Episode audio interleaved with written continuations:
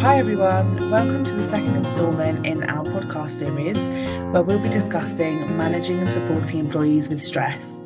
I'm joined today by Sarah Keyes, Jo Thornton, and Aman Sekhon-Gill. So, how do you spot the initial signs that show a colleague uh, might be starting to suffer with stress? I think one of the things for me in COVID that's been really challenging is being able to tap into my gut instinct around that because I haven't been around the people to pick up where their energy's at. And that has been a massive challenge for me. Um, and moving jobs during the COVID period meant I didn't, I felt like I didn't know my people. And that was really mm. challenging. So I think part of it is that kind of goes back to knowing your staff, knowing your team, and then knowing what ordinarily they might present like, which helps you to kind of go, actually, you know, this person's normally very quiet in the mornings, uh, you know, normally very chatty in the morning, sorry, and they're really quiet this morning. Is everything okay? And being that kind of curious person around it without overstepping the mark, because some people don't want to talk about it. Um, I think people's work is always an indicator of that without a doubt.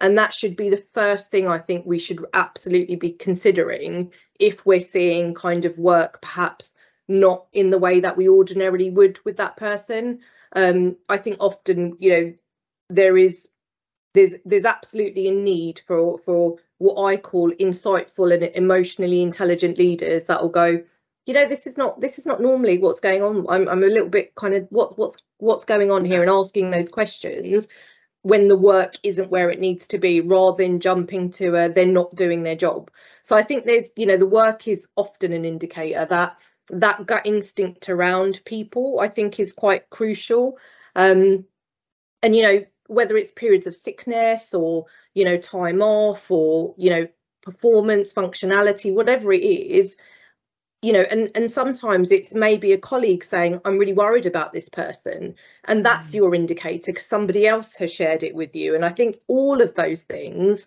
would kind of make you go as a manager or as a leader, right, what do I need to do with this person to try and help them to, again, invite that conversation about what I might be able to do to support them.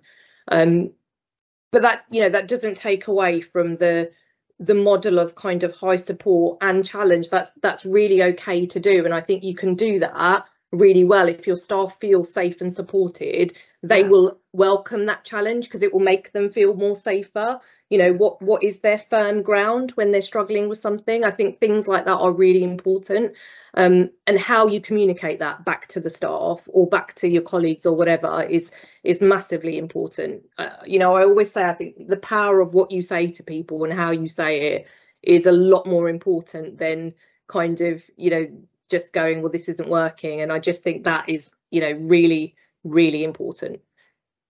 I think you're absolutely right. I think um, taking time to understand that baseline is really important and so you know what you know what kind of every day you know what every day is so that you can that you can um, measure measure off against off against that I think one of the things that we lost during COVID was I got this sense of once, as soon as we got into these like little boxes, people stopped talking about the sort of things that you would do when you were making a cup of coffee. They kind of felt like they were wasting time. And so you, uh, I, I work, that's something I work really hard at is that even when we're in a hybrid environment, that I have no qualms about spending five or 10 minutes in the, the beginning of a one to one asking about people's weekends, asking about what's going on at home, asking about their families.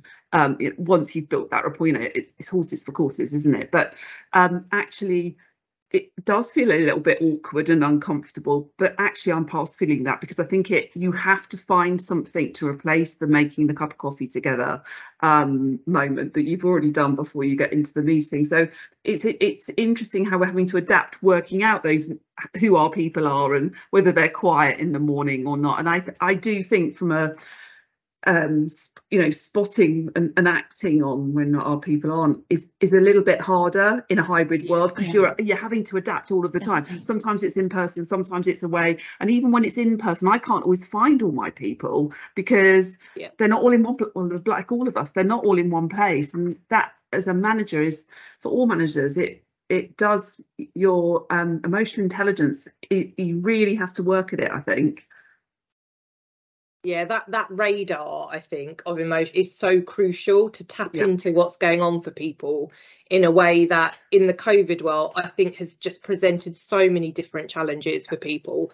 Um, and i remember a, a, colleague of mine talking about um, doing like a tea at three. So it was like a standard thing every week. They did a tea at three just and all they did was came together and talked about you know tea at three and that's really powerful stuff because it invites that informal conversation that you might have when you're typing something up and then you've gone oh, i'm just don't know what's happened here or like you know or oh no it's like absolutely pouring down with rain. I'm going to have to go out in the rain and i forgot my jacket. You don't you know you miss that. You miss that informal conversation which is the basis of really good relationships as yes. well and and getting to know people. You you know you i you know i absolutely found it really isolating having new teams and going i don't know i don't know who they are and i don't know how they function i don't know what they might like and and i think I that's agree. that's really really you know strange and it's been hard i think as well and I, I i always say it's been hard as a leader to keep leading when i can't kind of feel connected to my people that's that's definitely been a challenge, I think. And I think sometimes when you own that and then tell your staff that, they also go, yes, when I joined and a new staff member, I was a bit like, oh, I don't know where I need to go and who I need to be with. And and again, I think normalizing some of that conversation is really powerful for people and, and can absolutely kind of help you not feel so isolated and alone when you're feeling a little bit like I don't really know where mm. I need to be or how I need to present or whatever the minute you say it, it's a perfectly normal. It you can't actually you can't control that reaction. It's how your brain chemistry works. Yeah. So it's absolutely normal to. It's absolutely normal because we are instinctive. We will instinctively seek out another human to help us. Even the you know the most introverted people will ask yeah. will ask for help when they're lost. Um, but you're right but actually articulating that it does take that aloneness away doesn't it because yeah. it can be really low it can be really lonely as a manager the best of times but when you're sitting in a Teams box, can feel asking for, and, and, actually that plays out, doesn't it? Being able to ask for help is the the, the biggest thing that um, uh, eases my stress. Mm. Asking for help because I don't know how to do something, and I was um, when I was preparing for this, I was just reading some stuff around. There's research now that says that you know that old thing, problem shared is a problem half. Uh, half. There's been some social psychology on it, yeah. uh, a, a research, and it's true yeah. there's empirical evidence. It does halve, you know, sharing it halves the stress of it. Yeah, really there's a great there's a great video on YouTube I shared today, the session that we did, which is about putting the glass down, and it's only like one minute long or something, and it talks about um, holding the the glass, and this professor says to people, you know, how how how much do you think this glass weighs? And you know the children are guessing it in the room or the teenagers. And then he talks about it's not necessarily how much is in the glass it's how long i hold it for. So you know if i'm holding it for five minutes it maybe weighs this much. If i hold it for 10 minutes it's going to feel even heavier even and he relates it back to the concept of stress and holding that inside you and not having a place to share it or let it out means that that glass gets much heavier you know because you're carrying it for longer. And it's literally only like a minute long video and it's a really powerful way to help people to think about you know how can they put that glass down in the work environment when things are really stressful and busy? Um, and you know it's it's it's apps it's one of my favorite video and it's just so simple and anything that's simple and you know short for me would work. And it was just you know it's a really powerful way to say to people how much weight are you carrying at the moment? And you know mm. how can we help you put that down for a bit so that you don't feel because stress is normal part of life. You're going to have it mm. every day. You know getting up in the morning sometimes can be stressful. Washing my hair is always very stressful for me. But ultimately that stress is part of you know my life. So i have to kind of work out what is going to be how long am I going to carry that stress for before it starts impacting me as a person and I can't function in the way I need to function? So yeah, I, I definitely think that that kind of stuff is really great for people to use as, as tools to even just start a conversation about stress.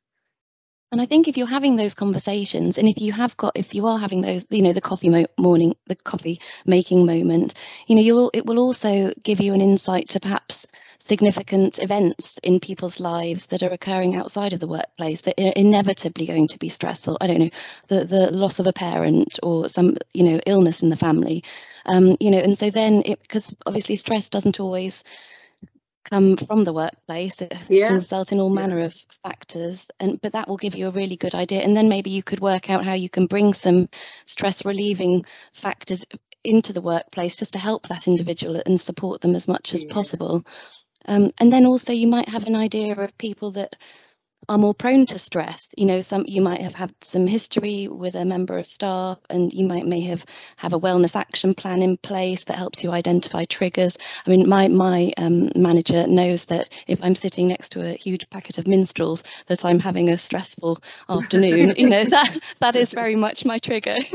actually, that, that's a normal day for me. Yeah, yeah, yeah. that's a great, that's a normal day, normal everyday occurrence. yeah. Um, yes, I think know, knowing your staff and you know, and also knowing about workload. You know, have people got a manageable workload and people feeling empowered to come to you as as and say, "Oh, I'm thinking. can you help me? Um, I've got too much on my plate." As, you know, so that you can just help um, redistribute and you know take that pressure off. And it's interesting because I think that thing around kind of personal stresses, which can be tragedy in a family or whatever. Mm. And then there's kind of societal stresses as well, whether it's something that's going on in another part of the country that potentially affects you as an individual, or, you know, whether it's a report you've seen that doesn't resonate with who you are as a person, whether you feel, you know, you don't know which direction. Yeah, the financial crisis is a big one in terms of people's yeah. cost of living at the moment, and all those things that are happening in the world, which can also then add to people's stress. Um, and I think different things for different people are, you know, what might be going on. So, you know, I know for me that, that you know, a couple of years ago during COVID, when the, the, there was a, a farming crisis going on in the north of India, I was directly affected by my family. But but not my colleagues didn't really know that because it wasn't as reported on the news but it was a massive deal for me and i you know and i really struggled with work. And at that point i realized how important that relationship with peers and that support yeah. network was because as soon as i shared this is where i'm at with this it you know some people did a bit of research on it and came back and went gosh i mean this is you know i had no idea like are you okay? Is your family? And it was a really powerful tool um, so I think some of those worldly issues as well that we don't always know about, but it goes back to that kind of trusting relationship and which you know doesn't have to be your line manager. I, I, think that's really important. It can be a peer. It can be just a support network within your work environment. So when these outside things are happening you know who's who's your who's your safe person that you can say do you know what? This is really tough for me at the moment. Mm-hmm. um, and identifying and knowing those are really important i think. Like I know for me that's massively helped me through lots of things, like absolutely knowing who the people are that I will go to for certain things. And I really am so glad that I've kind of broken it down in that way because it means that the minute X happens, Y is the person I'm going to go to because I know they'll be able to understand or relate or whatever, or give me what I need at that point. So I think there's some um, you know some reflection for for everyone to do around who is that support network for them and who who are their safe people. And I, found that as well that there are two trains of thought. You know when we know about an external influence that might may be well resulting in stress um, that we've been talking about i think there are two two threads in my experience. There are people that you know take those things on board and then want to actively help that individual and put in support measures before it's, um, you know, to try and help it not um, become anything else. And then there are other people, I think, that say, well, it's not affecting their work, so we won't worry about that. We'll wait for it to, to affect their work and then we'll step in. And I'm just wondering, um, I suppose I personally, I'm I'm far more with the former than the latter. I would consider the latter to be more traditional, but I think it is quite interesting because there are different views, aren't there?